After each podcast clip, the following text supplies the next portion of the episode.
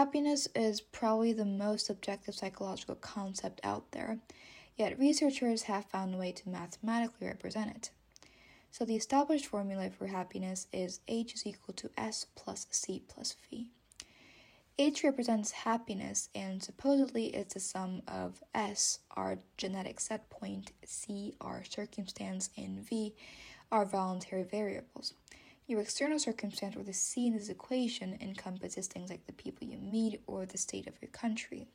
These factors can temporarily increase or decrease your level of happiness, but after some time, you'll eventually go back to your genetic set point or base level of happiness.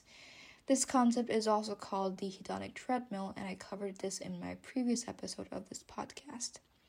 So, obviously, at first glance, this formula for happiness makes me extremely unhappy because it's basically telling me struggle all you want for happiness, but ultimately, the people who are happy are just meant to be. But this fails to account for our last variable, which attributes to around 40% of our total happiness levels, our voluntary actions. This is how we choose to live and view life, the internal factors. And when used effectively, this can override some of the genetic or external factors that we discussed earlier and raise our base level of happiness.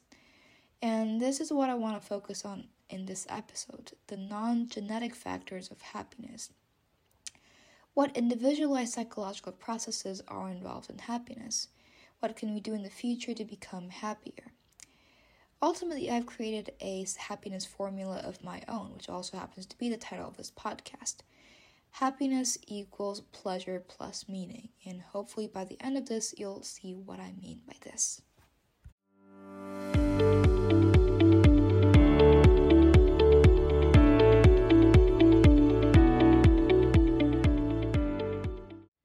Happiness, I think, cannot be separated from pleasure.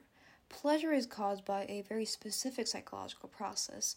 Some of our actions or behaviors activate certain parts of the brain called hedonic hotspots, which generates a feeling of pleasure by liking the action. And the pleasure generated from this is then translated into motivational processes. The brain goes, I liked this action, it makes me happy, therefore I want it. This want is called incentive salience. However, it's important to note that incentive salience is not always caused by hedonic hotspots.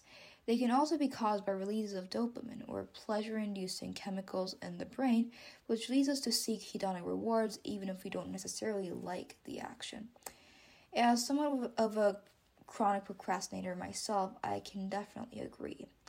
On a deeper level, I don't like procrastinating on spending hours scrolling endlessly but the dopamine from taking in all the content from social media and the internet makes me compulsively want to procrastinate. And scientifically, these addictive and compulsive behaviors tend to cause a feeling of shame in people or a negative feeling about oneself. Something like, I spent hours on social media instead of working on that paper. I am a terrible, unorganized person. So, some forms of pleasure do give us happiness, but a series of mindless pleasures actually tend to take away feelings of happiness. And here's where the second part of the equation comes in meaning. Abraham Maslow, an American psychologist in the 1950s, created something called Maslow's hierarchy of needs. On the base of the pyramid are basic needs like food and water. But as we go up, we have more complex needs like self esteem and self actualization. And it's the concept of self actualization that I derived the second part of this equation from.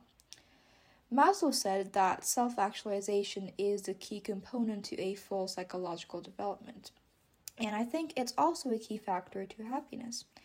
Self actualization is the complete realization of one's potential, abilities, and positive attitudes toward life. Individuals who achieve this derive fulfillment even from negative situations because they have a clear meaning and purpose in life and don't let trivialities disturb their pursuit.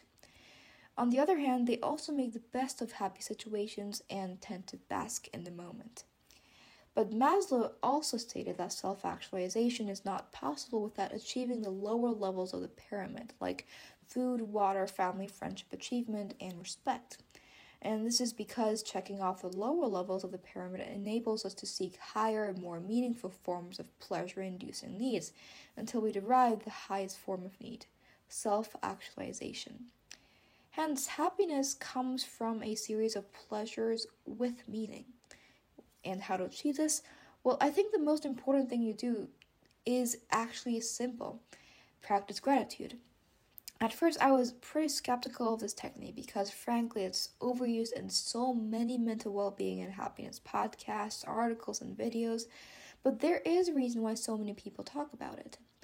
You can't really control the things that come to you, so you have to learn to be happy with the things you have.